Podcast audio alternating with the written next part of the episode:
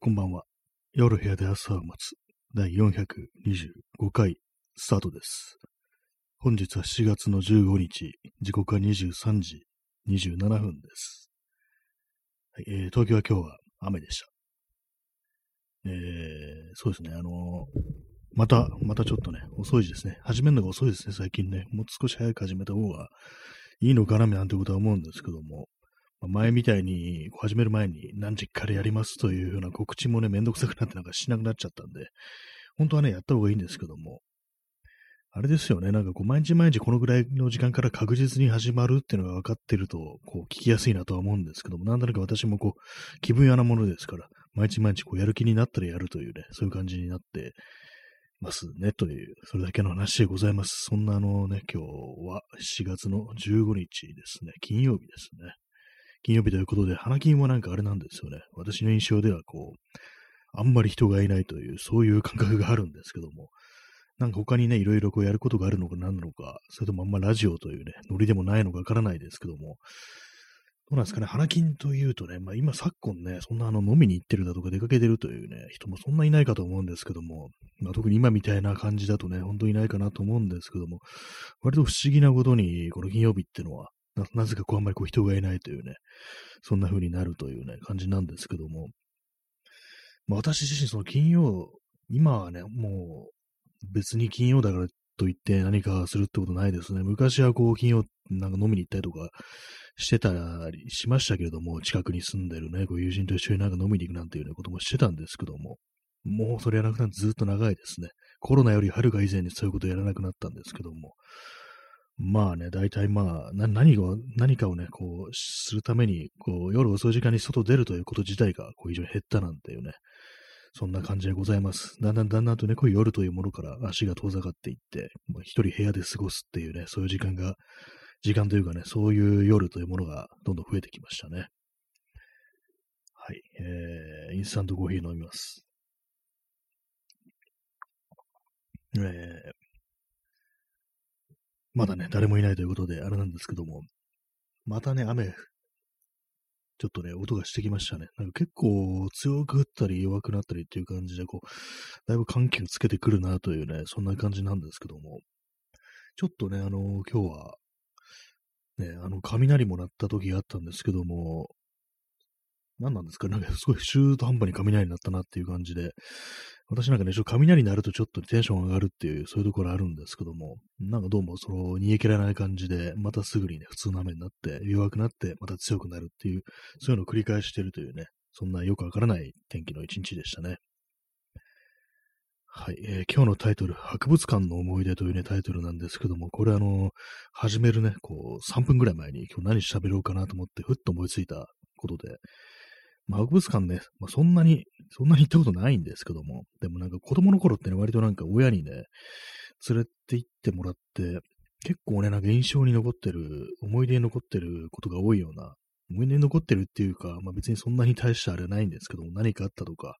そこに展示されてるものが非常に面白かったとか、そういうわけでもないんですけども、なんとなくね、こう、奇妙にこう充実したような、なんかそんな感覚を、ね、子供ながらに味わってたような、そんな気がするんですけども、博物館といえばね、あのまあ一番ね、こう、有名なのっていうと、とまあ、東京都内になっちゃいますけども、上野のね、あの国立科学博物館かなっていうふうに思ったりして、私もね、なんかこう、まあ、ま記憶にはないんですけども、幼い頃ね、結構何度も何度も連れて行ってもらったような、そんな気がして、っていうのもあれなんですよね、大きな恐竜のね、化石の標本、骨格の標本があったことをなんとなくすらと覚えていて、で、まあ大人になってから、大人になってからといってもね、結構最近ですけども、何年ぐらい前かな、本当本当にこう、3、4年前とかね、に、まあ子供の頃ぶりに行ってみたんですよね。そしたらなんか、あ、ここにあるんだみたいなね感じで、ここだったんだ、あの子供の頃行ったやつは、みたいなね、そんな感じを初めてね、こう、初めてというかね、本当になんか、すごくね、子供の時ぶり以来にね、こう、そういうことに気づいたという感じなんですけども、なんとなくね、あのーあれなんですよね。博物館の表に、外の、外ですね、エントランスみたいなところに、あの、巨大なね、あの、は白芸じゃないや。白芸っつったらあれだよって、ね、小説だよって感じですけども、あれです。あの、クジラです、クジラ。白長スクジラだったかななんか、だからまあ大きいね、こう、あれも多分実物大だと思うんですけども、それの、あれなんですかね、銅像というかなんというかね、こう、まあそういうものでできた、こう、巨大な像があるんですけども、それがなんか印象に残っててね、なんか子供の頃それの前で写真を撮ったような記憶があるっていうね、うっすら覚えてて、で、まあね、それからまあ特にこうね、そういうところに行くような機会もなかったんですけども、で、まあそのクジラを見て、あやっぱり子供の頃来たのってここだったんだみたいな、そういうことをね、こう思いまして、で、まあ中にね、入ったんですけども、まあそれ以来になんか3回ぐらい訪れたんですけども、あれですね、なんかいつ行っても結構ね、子供がね、子供が多いなっていう、やっぱりね、そういう感じで、あじゃやっぱりあの自分がね、子供のね、頃々に連れてかれたように、ね、こういうところやっぱりね、こう、自分の子供ができたら連れてくるって人が、まあ多いのかなっていう、ね、ちょっとした学習でもありますからね、学習でありながら結構そういういろんなね、化石の標本だとか、いろんなものがあったりして、あんまと子供でもね、あんま飽きにくいというかね、割になんか盛り上がるみたいな、そういうところなのかななんていうふうに思ったりして、まあ、ただ私もね、大人が、大人がね、こう、ね、一人で行ってるということで、別に子供連れてるわけでもないんで、なんかね、子供たちの邪魔になってはちょっといかんな、みたいな感じで、割とこう、ささっとね、こう見てね、出てきてしまったんですけども、まあでも、ああいうところに行くの、まあまあ楽しいな、なんていうふうに思いましたね。博物館というと、私からすると、あの、上野の国立科学博物館だと、そういう感覚がありますね。でもあれですね、本当なんか、本気で見るとね、まあ、かなり時間かかるっていうか、あれ多分一日、ね、いることになると思いますね、本当にね。朝からなんか夕方ぐらいまでね、もう開館から閉館まで行くぐらいの、そのぐらいのなんかこう、物量があるなという感じなんで、私なんかちょっと見ててね、ちょっと疲れてね、疲れちゃいましたね、やっぱりね、ああいうの見てるとね。コーヒー飲みます。まあでもね、ちゃんと興味を持ってみると、それなりにね、面白いものなんだろうなということを感じましたね。私はそう、まあ子供の頃はね、なんかそういうものは、まあ機会、触れる機会がありましたけども、まあ別に成長するに従って、特にまあそんなね、あの、科学だとかね、こう、まあ考古学とかね、まあそういうものに興味を持つわけでもなかったので、そんなにそれがあの、連れて行ってもらったあれがなんか実を結んだかという別にそういうわけではないんですけども、まあでもね、なかなか悪くないという、そんな思い出があります。え、国立科学博物館ですね、まず思い出すのが。あともう一つね、よく何度もね、何度か連れて行かれたところとしては、ちょっと名前が思い出せないんですけど、正確な。あのね、窓が、あれなんですよ、あの、武道館の近くにある建物で、なんていうのかな、ちょっと窓がね、星の形をしてるっていうやつなんですけども、ちょっと検索しますね、今。窓、星の形で。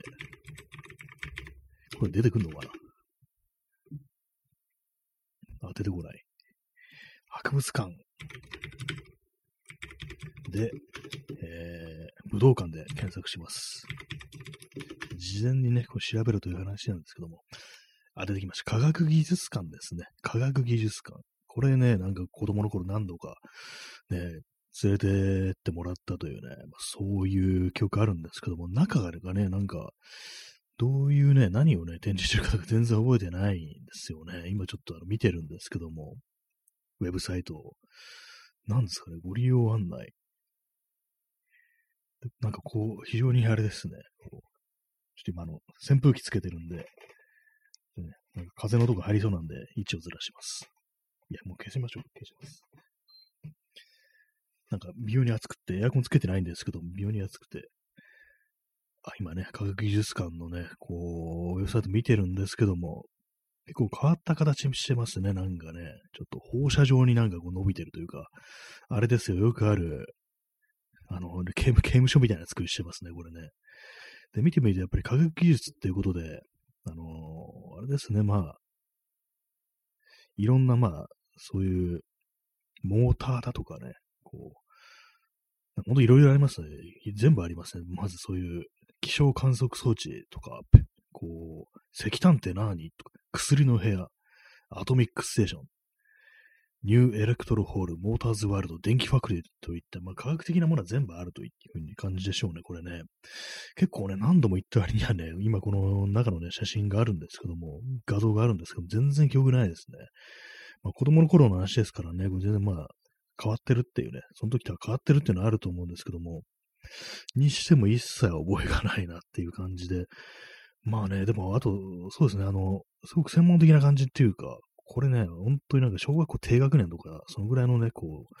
時にね、連れてってもらった記憶があるんですけども、こんなんね、その頃の自分に理解ができるかというと、全然そんな気しないですね。結構まあ、で、まあ内容がね、非常に盛りだくさんということで、まあこんなとこ行ってたんだなっていうね、気しますね。でもよく、なんか退屈した覚えはないんですよ。それで帰りたいとかね、そういう風に言った覚えはないんで、だからまあその子供の頃の私もそれなりに楽しんでたのかななんて思うんですけども、ね、大人になってみると随分こう難しいというか、なんというかね、こう専門的なことが、まあ、ね、子供向けに分かりやすく説明してあるんでしょうけども、まあまあのこれ知識量というか、なんというかね、情報量だななんてことをね、思いますね。科学技術館のお話でした。ね。まあ、こういうとこね、ほんとなんか、まあ、子供がいないとね、行く、ね、あれにもなんないでしょうね。大人でこういうとこ行くのはよっぽどのなんか興味があるというか、まあ、マニアだなという、そういう感じがするんですけども、ね。えー、科学技術、国立科学博物館、科学技術館に続いてもう一つ思い出すのがあれですね。今、お台場にある、今はもう開けてないのかな、そこは。あの、船の科学館というね、まあ、そのまま船が展示してあるんですけども、ね、この間ね、ちょっと船の科学館の近くまで行ったんですけども、久々に。やっぱりあの、あれなんですね、建物の形が船の形で。で、まあ前に行ったのが本当なんかずーっと昔なんでね、子供の頃。で、一回ね、大人になってから、まあそれは二十歳ぐらいの時になんかね、ちょっと友達とちょっとあの辺行ってみないみたいな感じで、なんとなく行ったことがあって、で、まあその時ね、あの、入り口までエントランスまで行ったんですけども、なんかね、入館料がね、意外に高くって、で、なんか その時も、意外するなーっつって、ややめとくみたいな感じで、ね、結局やめたんですよね。なんか確か1000円ぐらい、入館料1000円ぐらいしたんですよね。だからなんか、そんなに興味ないし、まあ別に今日これを見に来たわけでもないしっていう感じで、結局入んなかったんですけども、なんかね、子供の頃はね、何何度もね、もう3回ぐらいはね、行った記憶がありますね。で、中にね、あの、中の内容、全然あんま覚えてないんですけども、ね 1, 1コーナーに、あのー、多分ね、あの、ラジオコントロールっていうんですかね、ああいうの。で、なんか、あの、船舶ですね、あの、水の上にあの船みたいのが浮かんでるわけですよ、模型の。それをなんかね、あの、動かせるっていうのがあって、それだけね、ちょっと覚えてますね。それしか覚えてないというね、感じですけども、まあ子供ですからね、それなんかね、その船を動かせるというね、こうちっちゃな船を動かせるということをね、なんかこう、非常に楽しかったという覚え出があり、しかしそれしか覚えてないというね、そんな感じですね。で、前の子供がね、操作するものですから、やっぱ下手なわけですよ、子供ね。で、なんかこう、一箇所に、一箇所になんかその、動かせる船がね、なんか、子供たちがなんかワイワイやってなんかこう、適当に動かしてるわけですから、それがなんかもう適当にやってるもんですから、一箇所にね、固まってなんかね、身動き取れなくなってるっていうね、なんかそんな感じになってたような記憶がね、ちょっとだけあって、本当なんか唯一思い出せるのはその光景ぐらいですね。なんとなく脳裏にうっすらとね、その、船の、ね、科学館の、そのなんか、こうリモコンで動かせる船みたいな、そういう情景がね、こう未だにこう、浮かんでくるんですけども、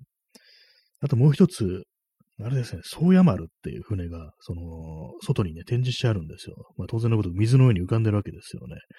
それも中に入れるっていうのがあったりして、それはね、ちょっと覚えてますね、記憶があって。その、まあ、そうやって南極観測船だったかな。そういう南極まで行く船なわけですよ。それをね、中入って、実際ね、その南極まで行った船の中入って見れるというのがあって、それは覚えてますね。ほんと船内の感じもなんかうっすら今でも頭の中にあるんですけども、割にあれもなんか楽しかったような気がしますね。船に乗るっていう体験ですからね。まあ、そんな感じ私のね、思い、思い浮かべるその東京のにある博物館っていうのはね、そのまあ3つですね。国立科学博物館と科学技術館と船の科学館という感じなんですけども、まあなんかね、それ以外にもなんかいくつか行ったような気がするんですが、やっぱりあんまこう、一回だけだとね、そんなにまあ記憶残ってないんでしょうね。そういうのもあったりして。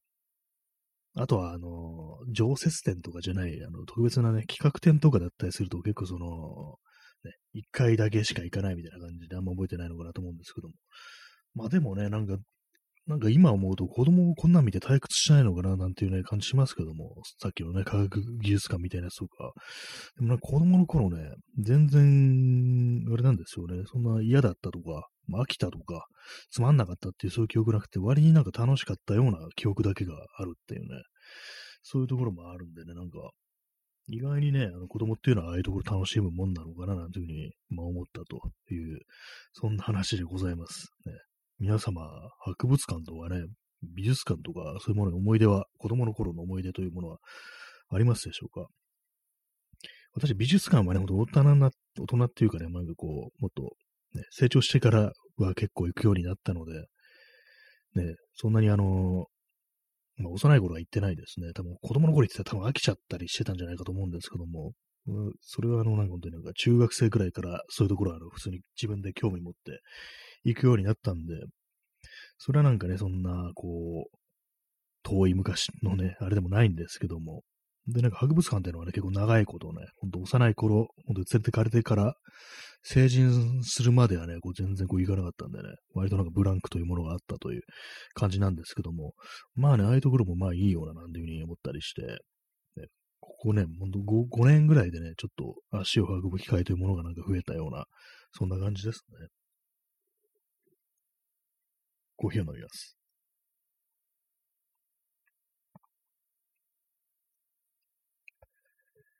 はい。ねまあ、最近ね、最近行ったそういう博物館的なところだと、新宿歴史博物館っていうのがあって、これ新宿区の、まあ、いろんな歴史みたいなものをね、こうね展示してあるというね、感じなんですけども、これあの、まあ、前もね、このラジオで喋ったと思うんですけども、ああいうとこもね、あの区のね、区のその手の資料館みたいなものって割となんか狙い目というものか、狙い目というか、もう全然まあ人がいないわけですよ。そんな人気がないわけですよ。まあそういうのもあってね、結構まあゆったりと見れるというのがあるんで、で、大抵なんか安いんですよね。ああいうのってなんか300円ぐらいでね、こう入れて、こう、まあ内容にね、展示内容に興味ないとちょっと厳しいかもしれないですけども、私は割となんかそういうの好きだったりするんでね、こう、昔のね、なんかこう、街の様子みたいなものがこう展示してあるとね、こう、割になんかぶち上がるというタイプなんで、結構楽しめはするんですけども、ああいうね、区の施設はまあ狙い目だという、まあそんな話でございます。はい。ね、もうね、ここまで喋って、ね、17分43秒、もう喋ることがなくなりましたという感じなんですけども、そんなにね、あの博物館の話をね、掘り下げられるほど、博識じゃないですよ。全然こうね、別に理系でも何でもないし、ね、歴史家でもないしっていう感じなんですけども、ね、まあでも博物館っつったらまあそういう科学的なものが多いですからね、基本的にね。ああいうものもなんか本当にこう、詳しくなればなるほど、まあ面白いのかなと。あと工業に関するものが多いですよね、本当にね。今ね、あの科学技術館のウェブサイト見てると、あのタワークレーンのコーナーっつって、まあ、あのクレーンのね、クレーンのまあ、クレーンが動かせるっていうのがありますね。結構すごいですね、これはね。もちろんちっちゃいちっちゃいやつですよ、本当に。タワークレーンって、まあ、要は、デカめの UFO キャッチャーみたいな感じでね、なんかもう子供とか遊んだりするんじゃないかなと思うんですけども、なかなかでもこういうのね、こう行ってみたらぶち上がるんじゃないかなという、そんなね、気がしますね。あと、まあ子供の頃ね、あの学校でね、よく行まあ結構定期的に行ったところとして、あの、プラネタリウムってありますよね。あれもなんかね、本当にこう、急に懐かしくなって、おととし、おととしか、になんか急にこう、行ったんですけども、まあ、前、何回か前に話しましたけども、あの、中野区のね、中野区の区の施設でやってるというやつをね、試し、試しにちょっと見に行ってみたいなっていうのがあるんですけども、やっぱりなんか独特の味わいありますね、プラネタリウムっていうのは、こう、暗い中でね、なんかこう、リクライニングでこう、天井というかドームをね、眺めるってなんか、かなりね、特殊な、ね、こう、鑑賞体験ですからね、ああいうのなんか、結構その学校のなんか行事とかね、だるいなみたいな、そういうの結構あったんですけども、割となんかプラネタリウムはね、なんか割と楽しみにしてましたね。確かにバスでね、バスでね、行くんですよ。電車とかじゃなくてバスでね、こう行くのってね、楽ですからね。駅まで歩いて行かなくていいっていうね。すごいバスに乗れるみたいな。もう子供ですから、単純な子供ですからね。そんな感じで割となんか盛り上がってたような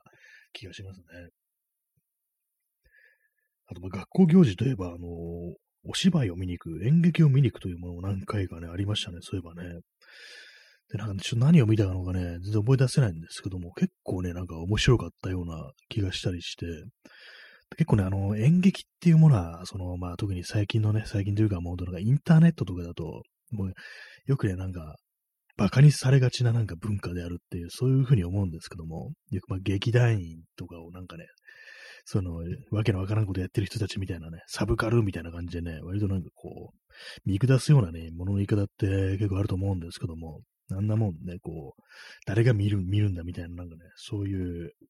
一部のなんか構図化しか見ないでしょみたいな、そういう言い方ありますけども、でもね、子供の頃ね、のこと思い出すと、普通にまあ、その子供とかが楽しめるっていうね、ものだっていうのは、まあ、娯楽としては結構王道なんじゃないかっていうふうに思ったりして、結構ね、そう、楽しかったっていう記憶があるんですよね。だからなんかこう、昨今のというか、まあ、インターネットの風潮としてなんか演劇とかね、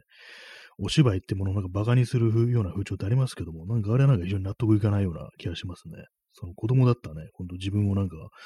結構楽しませてくれたものっていう、そういうまあ感覚というか印象があるんで、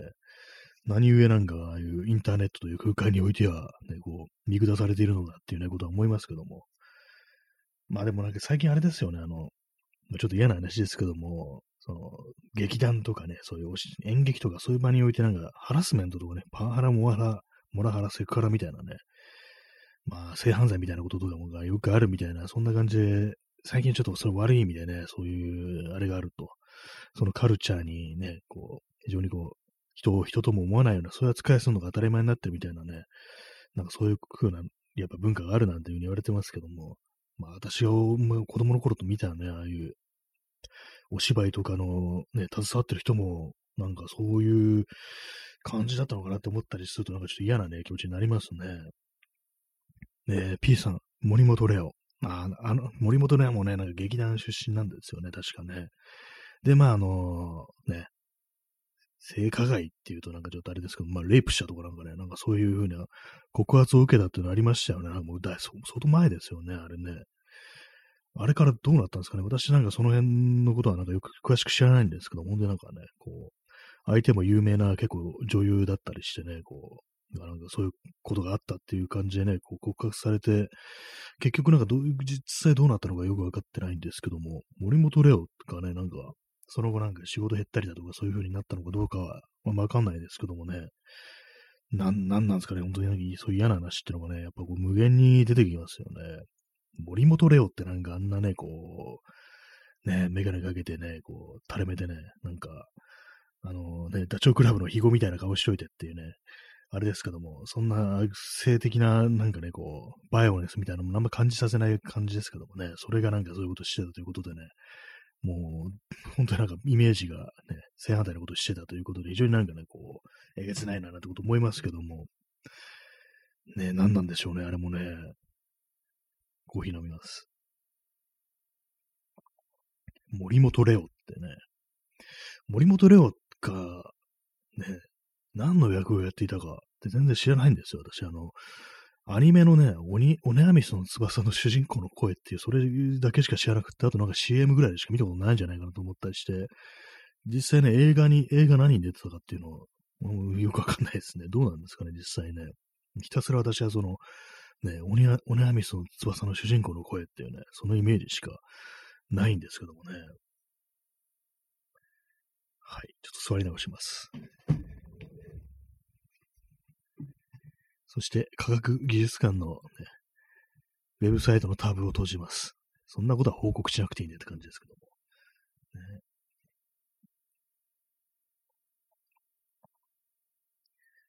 はい。まあそういうところでね、なんか、博物館の話から森本レオという、まあ、そうそう演劇ですね。演劇界の、なんかそういう、ね、非常になんか、よく、良くないというかなんかね、そういうのが当たり前になっているような文化というものが指摘されてるんですけども、最近ね、まあ、本当なんかこの何ヶ月かでね、非常にそういう話が多まあ、私のツイッターのタイムラインにそういう話がね、こう、多かったっていうのもありね、まあ、続行とかどうなってるのかちょっとわからないですけども、ね、どうなんですかね、ああいうものもね。結構あの手のね、話っていうのはなんかこう、続報というか、実際にあの後、その後どうなったのかってことがあんまりこう、ね、こう、出てこない、出てこないというか、続報があまりこう出てこなかったりして、割と気になるところであるんですけども、なかなかね、ああいう、まあ、事件というか、まあそういうもの性質上、下手にね、なんかこう、その情報を出すと、まあ、よりなんか、その被害者のね、人が、まあ、再び何かこう傷つくようなことになるっていうね、そういうのがありますからね、もう、そんな、ね、ほいほいと情報を出すものではないんでしょうけども、まあ、そのね、やらかした側も、まあ、罪を犯した側が一体どのようなね、こう、ね、償いをしたのかみたいなことはちょっと気になったりはしたりしますね。森本亮についてはどうなったか全然わからないですね、本当にね。ただ他でなんかまあ見見てはないんでね、ひょっとしたらなんかこう、そういう仕事とかがあんまりこうなくなったみたいな、そういうことなのかもしれないですね。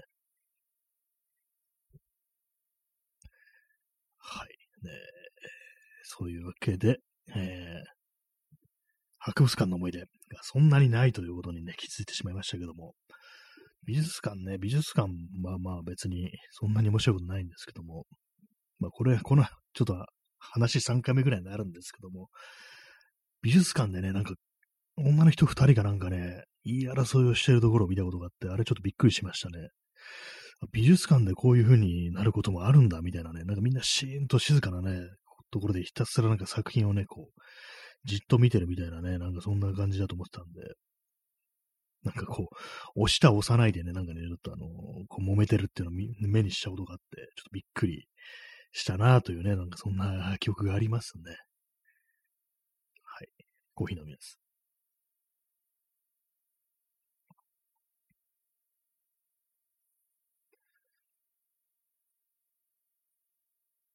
博物館の話が終わり、この後何を話していいのか今わからなくなってるところなんですけども、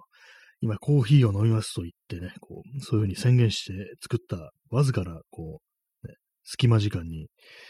一体この後どういう話をすればいいかというものをね、こう、高速でね、頭を回転させて考えたんですけども、ないっていうね、そんな感じになりましたね。まあ、どこかね、出かけるということっていうのが、まあ、そんな子供の頃ね、そんなに遠出とかしなかったし、旅行とかもあんましたことなくて、基本的にまああの親戚の家とかですね、まあ祖母祖母とかのね、家に行くっていうね、感じの、まあ夏とかでもそういう感じなんで、あんまりね、こう、思い出、思い出がないって言ったらあれですけど、思い出ないんですよね。外食とかもね、なんか全然しませんでしたね。なんか割と、これ話すると、ね、こう、驚かれることあるんですけども、いや、外食とかもうめったにしなかったよ、みたいなね、そういう話をするとね、まあ、人によっては、えー、そうなんだ、珍しいね、みたいなことを言われたりするんですけども、多分まあ大人になって私があんまその外食というものをね、楽しむことがないのも、そう子供の頃からね、やらなかったっていうね、外食とかあんましなかったからな、っていうふうにね、ちょっとね、思いますね。なんかその、外でね、物を食べるって、お店入って、なんか食事をするということがなんか楽しいとかね、特別であるっていう感覚がこうあんまなくってね、本当にね、それこそね、サイズレで喜ぶ男みたいなね、感じになってんじゃないかなっていうね。まあ、それもちょっと極端ですけども、まあそんなにあの、重きを置いてないっていうね、感じですね、外食というものにね。はい。えー、そんな感じのね、7月の15日ですね。15日。え、東京はですね、あのー、お盆が7月らしいんですわ。らしいんですわ。で、私もなんかよくわかってないんですけども、一般的になんかね、お盆って、8月ですよね。ちょっと今検索しますけども。お盆東京。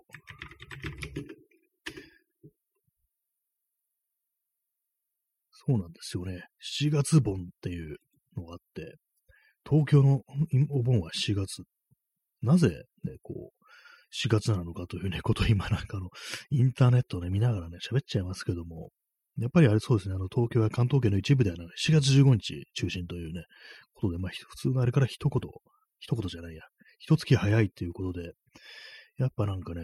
東京はそういう特別な感じらしいですね。いろんな、いろんな説があるらしいですね。地方とね、ちょっとずらさないと、まあ、都会とね、こう、地方ということで、ちょっとあのー、行き来がしにくいみたいな、なんかどういう、そういうことから、ちょっとこれはずらさんとあかんぞみたいな、ね、都市東京首都ではね、そそんなことらしいですね。まあよくわかんないですけども、まあとにかくなんか理由があってこういうふうになったという、そういう説があるみたいですね。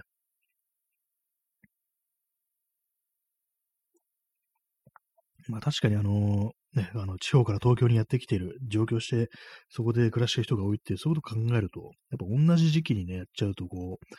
なんかこう、いろいろめんどくさいことになるっていうのは確かになんかわかるような気がしますね。お盆というとね、あの、お盆には海に入るなっていう、なんかそういうのありますよね。お盆に海に入ると、あの、霊に引っ張られるみたいな、そういうのありますけども、でもあのー、あれですよね。8月のね、夏休みにあの海水浴とかしますよね。よく考えて、あん、なんかこう、今あの検索しますけども、お盆海でね、検索してるんですけども、なんか普通に入ってたような気もしますね。なんかお盆を、お盆を過ぎたら海に行ったらいけないっていう書いてますね。ってことは、あの、まあ、8月の下旬とかってことですかね。そういうことなのかなっていうあれで、まあ、あの何年か前ね、海水浴しましたけども、普通にね、あの、お盆過ぎでしたね。お盆過ぎに行きましたね。まあ、特に足を引っ張られるというそういうことはなかったですけども、ね、ただ、あの、日焼けで皮膚が終わったっていうのがありましたね。ねえ、P さん、被釈を渡すと？あそうですね、あの、あれです。船幽霊ってやつですよね。こう、まあ、漁師さんとかが船でね、沖に出て、そうするとなんか船がこう近づいてきて、こう、ね、ちょっと被釈を、被釈をね、こう、くれっていう風に言ってくるから渡すと、その被釈でもって、そのね、船、船とそのね、乗り組員自体がもう全部幽霊なわけですよ。で、そこからね、こう、水をね、どんどんすくって、海から水をすくって、こっちの船にね、その水を、海水入れてきて、で、どんどんどんどん、ね、その水で満たされて沈んでしまうなんていうね、そういう怖い話。船幽霊っていうね、そういう話ありますけども、沈められてしまい、しまうらしいですね。まあ、それに対抗して、で、こう、磁石のね、あの、底を抜いて、ね、こう、そしてあのね、スカスカですから、こう、水すくってもすくってもね、こう、たまりませんからね。それでなんかこう、避けられるというね、ことがあるらしいですけども、そういう一切ありますよね。磁石を渡すこと自体を拒否すると、どうなんですかね、たたってくるっていう、そういう風になるんですかね。海の怖い話ですね。えー、P さん、お盆過ぎぐらいからクラゲが増えるので。ああ、そうですね。あ、確かになんかそのね、何年か前に海行った時検索した覚えあります。行く前にね。そうクラゲ大丈夫なのみたいな感じで検索したら、一応ね、なんかもう、ね、大丈夫っていうことになって行ったんですけども、ぱりそうですよね。確かにそうだ。クラゲって、クラゲの問題ありますね。足を引っ張らなくても、クラゲって結構あの、刺されるとね、かなり結構大変らしいですね。まあ本当になんか猛毒持ってるようなクラゲもいるらしく、で場合によっては死ぬなんてこともね、聞いたことありますね。結構海のね、ものっていうのはなんか毒を持ったね、生き物が多いってことで、割と注意なんですね、本当にね。あれですね、東京湾とかでも場所によってはね、なんか海浜公園みたいなところ行くと、エイに注意っていうのありますからね。エイもなんかあの、針があってね、なんかこう、毒を持ってるなんていうのがありますから、東京湾はエイが普通にいるということで、ね、下手にこう、ね、入っていくと、こう、注意っていうのがありましたね。確か私それ見たのが、あの、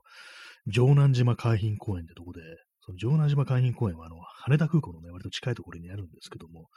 ちょっと砂浜っていうかね、なんか入れるようになってるんですよね。それもあって、なんかその A に注意みたいなことが書いてあって、私あの夏にそういうね、そこ入って、入ってみたことないんですけども、ちょっとね、あの、注意事項が書かれるぐらい、まあ、そんぐらい普通にいるものなんだなというね、驚きがありますね。え P さん、カツオのエボシ。ああ、結構その、あれですよね。非常にこう長い長い触手を持ったクラゲという、有名なクラゲ界の、なんていうんですかね。クラゲ界のなんだろうって感じですけども、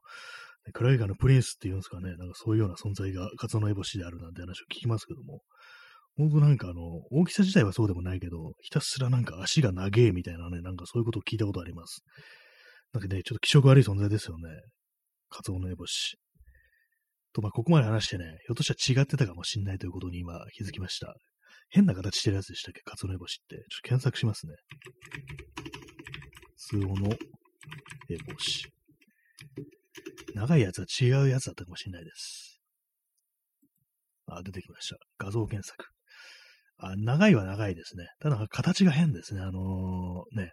よくクラゲっていうとね、なんかまん丸い形のね、なんかあのマッシュルームみたいな形してるっていう印象ありますけども、カツオのエボシはなんていうんですかね、この形ね、ほんと、餃子みたいな形してますよね。餃子のね、下の方に、あのね、触手があるみたいな、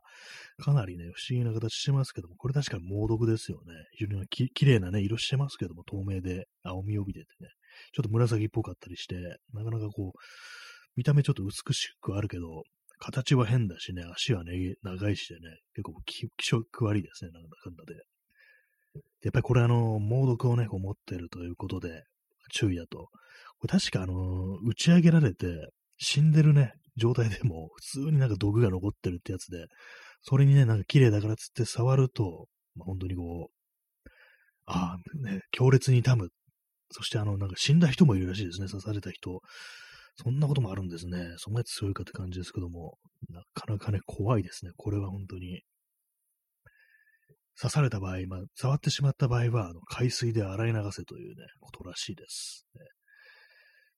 ね、なんか怖いですね。こんなもんがね、普通にいるのだっていうのを考えるとね、海ってなんか変なところですよね。海の、海の生き物って宇宙人なんじゃないのってね、ちょっとめちゃくちゃなこと言ってますけども、地上のね、なんか生き物と全然違いますからね、なんか、お前らおかしいぞみたいなこと思いますよ、本当にね。えー、P さん、烏帽子をかぶるのは貴族、公家や皇族、つまりクラゲ界の皇族は強毒で庶民に攻撃性が高い。あ、なるほど。あ、烏帽子っていうのはあれで、そこから来てるんですね。あの、平安時代のね、貴族とかなんか頭にかぶってるような帽子ですね。ちっちゃいね、黒っぽい帽子ですね。あれ、確かあれ似てますね。烏帽子。カツオ、魚のカツオがかぶる烏帽子っていう感じなんですかね。つまりそういう感じで、あの、いわゆる貴族と呼ばれてるようなね、こう、皇族と呼ばれてるような、こう、位が高いとされてる、身分が高いとされてる人々であると、からなんか名前を取ったというところで、まあそういうまあ権力を持ったね、こう、存在のね、人間が、まあ、非常に強い毒を持ってて、で、まあ、正面に対して非常に攻撃性が高いというね、そういうなんか何かこう、示唆するものがありますね。示唆に富みますね、本当にね、そういうものが猛毒を持ってるっていうのはね。本当になんかこうね、あれですからね、本当偉そうなことを言ってね、こう、ね、こう、めちゃくちゃなこと言ってる麻生太郎とかもね、あれもなんか皇族と、皇族の親戚、天皇の親戚ですからね、あれ、あれもなんかいわゆるなんか猛毒持ってますもんね、普通にね、なんか銃とか持ってますしね、怖い怖いって感じですよ、ね本当にね。クワバラ、クワバラっていうの気しますけども、本当にね。あの、なんかひん曲がった口がちょっと頭に浮かんできてね、なんかちょっとね、ムカッと聞け しまいましたけども、もう定期的にね、あのー、ね、麻生太郎の悪口を知ってるというね、そんな嘘ですね。ね、そんな風にあの悪口ばっか言ってたらね、言っててね、撃たれたらどうすんだよってね、まあそんな感じになっちゃいますけども、ね、もし、ね、死んだりしたらお前のせいだぞっていう風に言われるかもしんないんでね、まあこの辺にしときますけども、まあとにかくね、こう、そういうね、身分が高いとされている人間が、こうね、一般庶民というものに対して非常に攻撃性が高いっていうのはね、なんか本当にカツオの烏帽子をなんか彷彿とさせるよな、なんていうね、そんな感じですね、本当にね。えー、P さん、やはり宇宙船のエアロックから放り出すしかないってね、本当そうですね、本当にね。ああいうね、そういう、なんか、烏帽子かぶってるような人間と、もしまかり間違ってね、こう、二人で、こう、漂流する羽目になったらどうしようかなんていうね、ことをたまに考えるんですけども、漂流といってもね、なんか宇宙を漂流するとかね、まあ、SF 作品みたいな感じでね、そういう風になったらどうしようかなっていうね。そしたらもうね、もうしょっちゅうしょっちゅうこっちをね、ムカつかせてね、こう、自分では何もせずにこっちに全部やらせるみたいなね、感じになりそうなんで、もう、堪忍信袋の尾が切れて、もう、土佐が来たっつって、宇宙船のエアロックから掘り出すっていうね、そういうオチのね、こう、毎回そういうオチのドラマ、1話完結のコメディドラマっていうね、SF コメディドラマをそんな考えたという話でございますね。何言ってるのかちょっとわかんないですけども、まあね、そうですよね。一緒に暮らし、暮らすっていうか、そういうなんかあの漂流物ってありますよね。なんか前もね話したんですけども、昔のフランス映画なのかな。これはあの貴族っていうか、まあお金持ちのね、なんかこう奥様とその使用人みたいなのがね、無人島に流されるっていうね、話で、まあ、普段はね、こう平行なしてたのが、こう、そういう状況になるとね、非常になんかこうね、強く振る舞うと、まあ、屈強なね、髭面のね、なんか、たくましいね、男の使用人なんですけども、まあなんか、昔ね、ちらっとテレビ見たことあるんですけども、まあまあ、結構ね、あの、セカラみたいなことをするっていうね、そういう描写があったと思うんですけども、最終的になんかね、もう男と女の関係になるなんていう、そんなオチだったような気がします。ね、なんか妙に印象に残ってるんですね。本当にね、なんか昼のね、昼のそうしてる映画みたいな感じでね、一瞬なんか映ったみたいな感じなんですけども、なんという映画を昼間からやっているんだっていうね、ことをね、思いましたね。ちょっと検索しますね。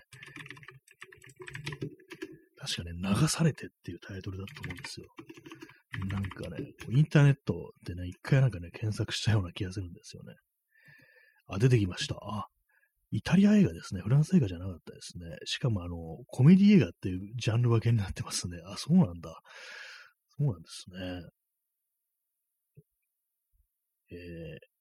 金持ちの人妻ラファエラと使用人の男ジェナリーノの二人は無人島に流れ着いたことから主従が逆転し男と女として愛し合うようになるっていうね。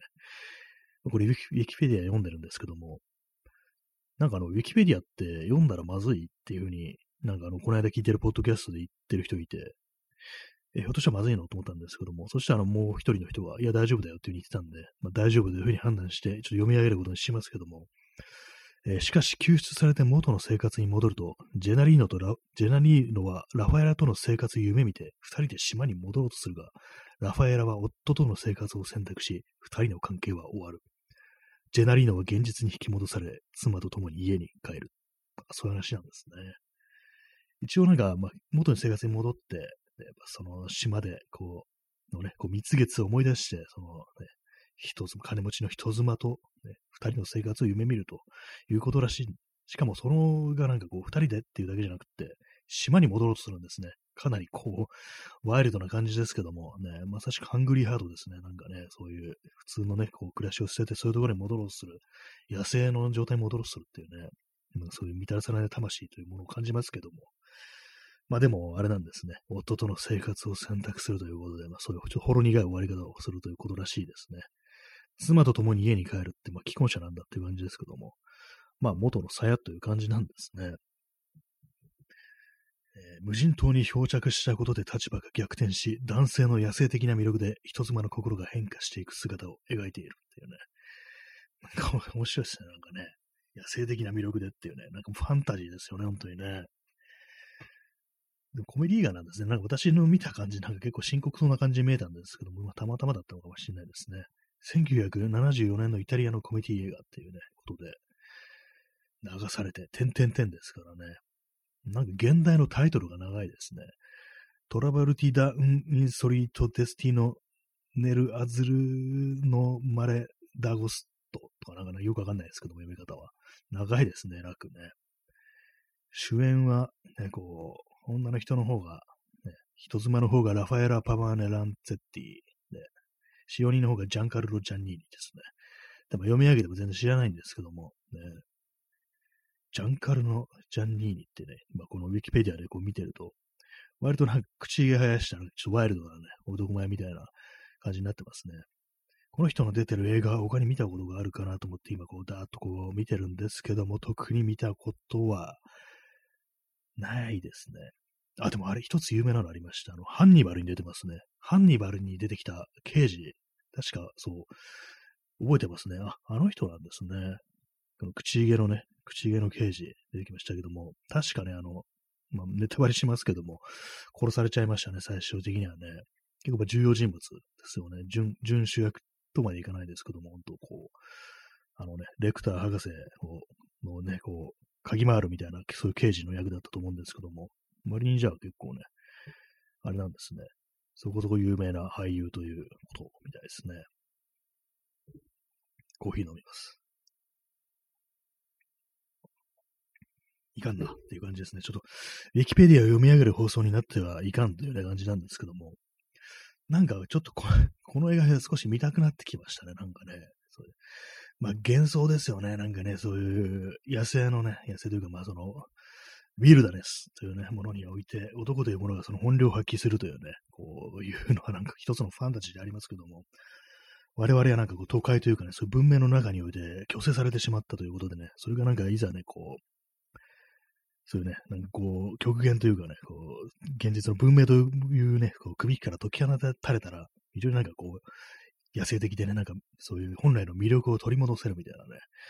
そういう感じのなんかまあファンタジーというものがあるんでしょうね、おそらくね。割となんかこの手のなんかこう、ね、同じような展開の作品では結構ありそうですね。まあでもさっき言ったみたいなね、宇宙、宇宙を漂流するという、そういうね、こう、局面においては、あまりこう、ワイルドさというものを発揮されないような気がします。大体ね、そう SF 作品でね、なんか、宇宙船とかで旅してるのって、大体あの AI とかね、なんか船のね、コンピューターが、大体まあなんかいろいろやってくれるっていう感じで、自分はなんか、人間は本当にこう、生身の体が必要なところとかね、なんかそういう雑用ぐらいしかね、やることがなくなるっていうね、そんな感じになりそうなんでね、あんまこうワイルドな感じにはならないですよね。ちょっと近くの小惑星から、あのー、鉱物資源を取ってきてもらえないかなみたいな、ね、感じでね、そんなのにね、惚れる女もいるのかなっていうね、感じのことをちょっと思っちゃいますけども、宇宙版の流されてってものをね、少し面白いかもしれないですね。もうありそうですけどもね、なんかこういうのね。私の好きな宇宙漂流物はやっぱりあの、前も話しましたけども、宇宙船レッドドワーフ号なんですけども、あれはもうね、完全に男状態で、もう男しかいないんですけども、その中のね、登場人物の一人で、あの、猫から進化した猫人間っていうね、あの、宇宙船の中にいた猫なんですけども、元は、それがなんかこう、どんどんどんどんね、こう、台を重ねて、確かにあの、数万年経ってるんですよ。主人公がね、あの、コールドスリープをしている間に、猫から猫人間に進化したっていうね、彼めちゃくちゃななんかそういうキャラクターがいるんですけども、まあ猫で、あの、あれなんですよね。常にあの、ジェームス・ブラウンみたいなね、格好してて、紫のスーツとかでキメキメでなんか、なんかすごいシャウトしながらね、歌を歌いながら、踊りながら登場するっていう感じで、まあ、とにかくキメキメなんですけども、で、まあ、いつもなんかね、こう女の子を探してるっていうね、モテたくて、女好きでっていう感じなんですけど、まあ、当然のごとくで誰も言えないわけですよ。その男しかね、男と、人間の男と猫人間と、あとホログラムになって復活したね、こう、男と、あと、ね、家事ロボットと、あと船のコンピューターのね、AI しかいないっていうね、もう女のおの字もないみたいなね、女のおの字もね、変だな、男のおの字もないでも同じじゃないかって感じですけども、まあそういう感じのね、非常になんかむさ苦しい感じのドラね、コメディなんですけども、まあね、そういうところだとね、本当に男らしさを発揮する機会がないのに、なんかこう、キメキメでね、なんか、ビシッと決めて踊りながら登場するっていうのが非常になんか滑稽に描かれててね、あれなんかこう、ちょっと面白かったですね。一気に喋ったところでコーヒー飲みます。まあでも実際、麻生太郎と漂流したら、まあ相当厳しいでしょうね、本当に。一週間持たないんじゃないかなと思いますけどね。本当に、もう本当に エアロックから放り出しちゃうだろうなっていうね、感じの、まあ容易に想像ができますね、本当にね。普通にね、あのー、よくありますよね。友達同士でも一緒に旅行すると、喧嘩しちゃうみたいな話聞けますからね、本当にね。仲のいい友達でも旅行でなんか険悪になっちゃうっていうね、まあ、そういうのありますから、まあ、それが本当に他人のね、しかもなんか支配階級にいたようなね、こうね、男のね、と一緒に旅するってなったらね、もう終わりですよ、本当に。その、初日から血を見るんじゃないかみたいなこと思いますけどもね、本当にね。はい。ね、まあ流されて、なんか流されてってなんかね、これ続編もありますね。続編流されて2。あ、しかもあれですね。リメイクされてますね。2002年にハリウッドで、スウェプト・アウェイっていうタイトルでリメイクされてて、で、これガイリッチーがね、脚本監督で、周辺マドンナですね。言われてみればなんかあったような気しますね、このタイトルのね。なんか、その時確かガイリッチーとマドンナってなんか結婚してただったか付き合ってたかなんだかで、ね、ありましたね、なんかね。これあの主役がマドンマドンナで、その使用人の男の方がアドリアーノ・ジャンニーニという人ですね。これは知らない人ですね。これあの、ガイ・リッチーの3作目らしいんですけども、非常にこれあの、評価が低かったらしいです。ガイ・リッチーって言うとあれですよね。 Lock Stock Two Smoking Barrels と Snatch ですよね。それに続いた Swept Away。まあ確かになんか、前2作とね、比べていきなりなんでこんな流されてのね、こうリメイクをするって結構謎ですよね。なんでガリッチはこれをやったんだって話ありますけども。なんですかね、まあ、ま、マドンナと一緒に仕事がしたかったっていう、そういう感じなんですよね。これ、まあ、同じく、オリジナルと同じくやっぱイタリアのでの話らしいですけども、ウィキペディア読んでると、こう、あれですね、これ、これちょっと違いますね、ストーリーが。そのオリジナルね、流されてたと、えー、ね、そのね、女性の方がね、夫との生活を選ぶって感じですけども、これあの、セープタブへの方はね、こう、夫の方が、こうね、それに感づいて、それでまあ阻まれてね、こう、離れ、離れ離れになるという、そういう感じらしいです。逆になんかちょっと興味が出てきますね、なんかこういうのね。絶対まあ、その、ね、あれですけども、あれですね、あの、見てると、結構相当評価低いらしいです。ね、マドンナがなんかね、最低助演女優賞を受賞してるっていうことで、なかなか厳しいですね、これね、本当にね。はい、まあね、そんな感じ、よくわかんない映画の話してますね、本当にね。なんか最近ほんと映画をね、こう見る記録ないですけども、なんかこういう映画ならなんか見れるんじゃないかみたいなね、ちょっとことをね、思いますね、なんかね。まあ、無人島もののね、映画ですよね。無人島の舞台のね、作品ってなんかあの、前にこの放送でも話したんですけども、結構いろいろあって、私あの本でね、本でそういうのをね、結構子供の頃読んでた気がしますね。ロビンソン・クルーソーだとかね、こう、あと前に話したこれ、実話をね、こう、題材にした、こう、これ確かね、となんかロシアのね、小説、まあ、そのソ連当時の作品なのかな、孤島の冒険っていうね、まあ、児童文学というか、児童向けのね、作品をなんか子供の読んだんですけども、それはね、なんかあのー、確か北方領土だと思うんですよ。北方領土あたりの、ね、無人島に漂着したあのー、ロシアだってかソ連のね、こう、少年が、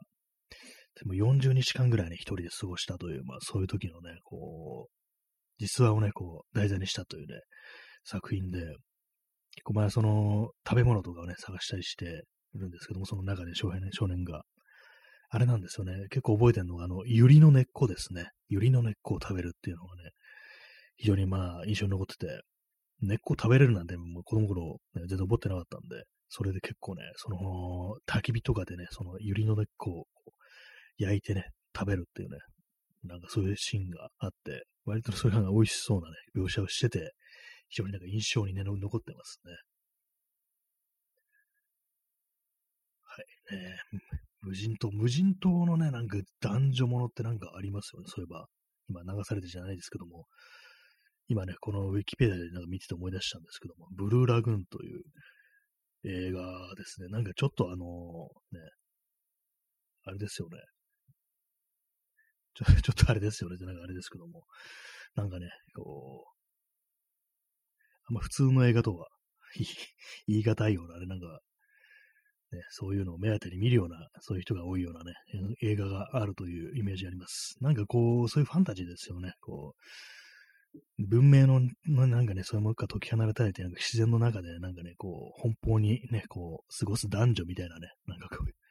そういうなんかファンタジーみたいなものがあるんだなっていう気がしましたね。あと、有名なのはあれですね、あの、キャストアウェイっていうトム、トム・ハンクスのやつ。これを見ましたね、そういえばね。これはあの、完全に一人で、で、あの、あれですよね、バレーボール、ね、流れ着いてきたバレーボールに、あの、顔を描いてね、それをなんかウィルソンっていう風に呼んで、誰もね、話す人がいないわけですから、そういうふうにあの、イマジナリーフレンドとして、その、なんとか精神の安定を保とうとするっていうね、そういうのありましたね。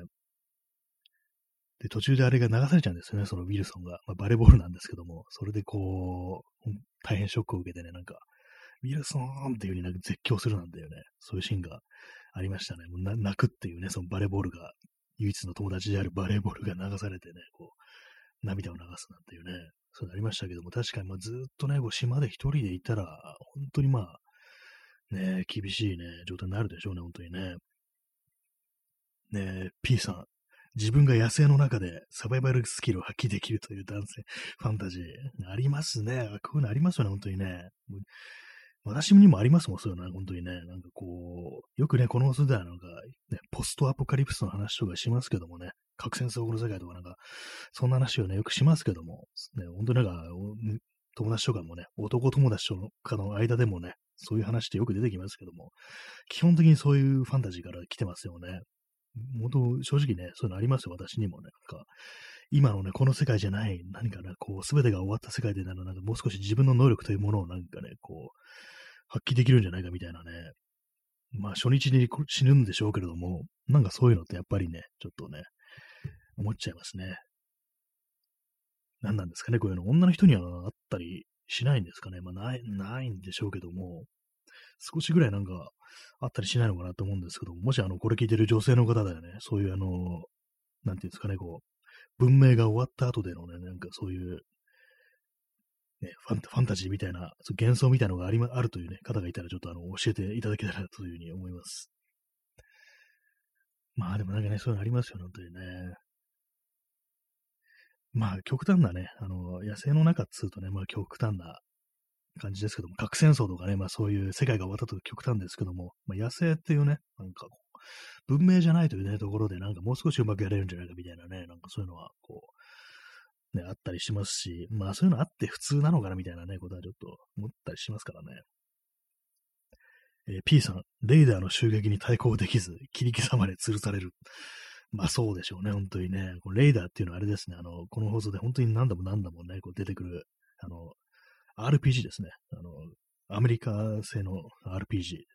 核戦争後のアメリカを舞台としたね、こう、ロールプレイングゲームなんですけども、フォールアウトという作品があって、それに出てくるね、なんかこう、それこそね、人をね、襲って物を奪ったり、ね、もう殺人浄土みたいなね、こう、野党ですね。こう、野球の矢に盗むと書いて野党ですよね。そういうならず者たちのことをレイダーというふうに呼ぶんですね。まあ、それにね、そういうのに襲われてね、もうもう普通にぶっ殺されてね、切り傷まで通されるっていうね、まあ、そのフォールアウトというゲームの中では、結構ね、グロいというか、えげつないね、そう描写があったりして、こう死体がなんかそういう風にあの、切り刻まれて通されてるっていうのが、そういうね、風景が当たり前にあるというね、非常に恐ろしいね、こう、核戦争の世界なんですけども、まあ、我々のようなね、こう、戦う術を持たない一般人、そういう風になるのかな、なんていう風に思いますね。まあ、武器のね、使い方もわかんないし、銃も撃ったこともないし、ね、人を殴ったことすらないというね、感じですからね、もうマッハでね、終わりですよ、我々みたいなのね、男たちは。男男だけじゃないですけどもね。はい、えー、コーヒー飲み終わったんで水を飲みます。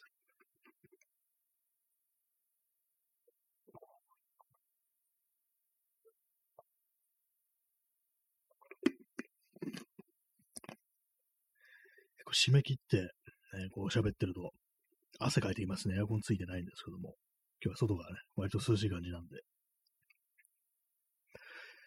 まあでもなんかね、そういうファンタジーの話をするっていうね、ありえない想定の話をすると結構まあ、楽しかったりしますからね。もう本当になんかこう、遊びとしてはまあ面白いなと思うんですけども、映画とかでもね、なんかそういうものが人気あるのっていうのは、やっぱそういう幻想というかなんというかね、そういう思いを持ってるね、人が、まあ、結構いるんだなっていうね、ことですよね。えー、P さん、そこに気づいて明日から全米ライフル協会に入会。ああ、これはね、これ本当は、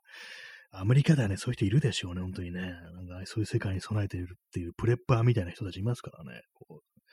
うね文明が崩壊した後の世界に備えている備蓄だとかして、武器とかね、持ったりしてる、ね、人たちのことをprepper というね、 prep、準備するっていうことらしいですかね。 prepper ということらしいんですけども、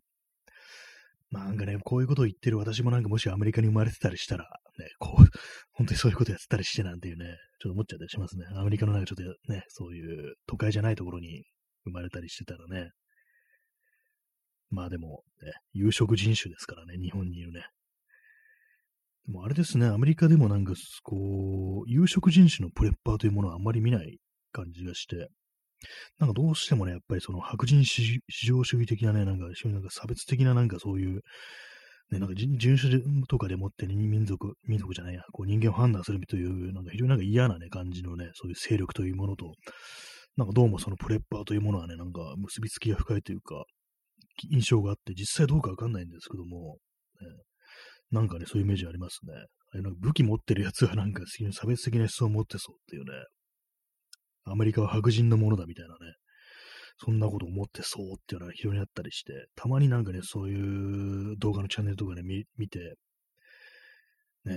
なんか白人主義者なのかなって思ったりするんですけども、でもたまになんかね、そう、黒人とかね、有色人種、ヒスパニック系の人もね、いたりするみたいで、たまにいるんですけども、どういうふうに思ってるんだろうっていうね、ことはね、考えますね。まあ、ただアジア人は見たことないですね。そういう人、ね。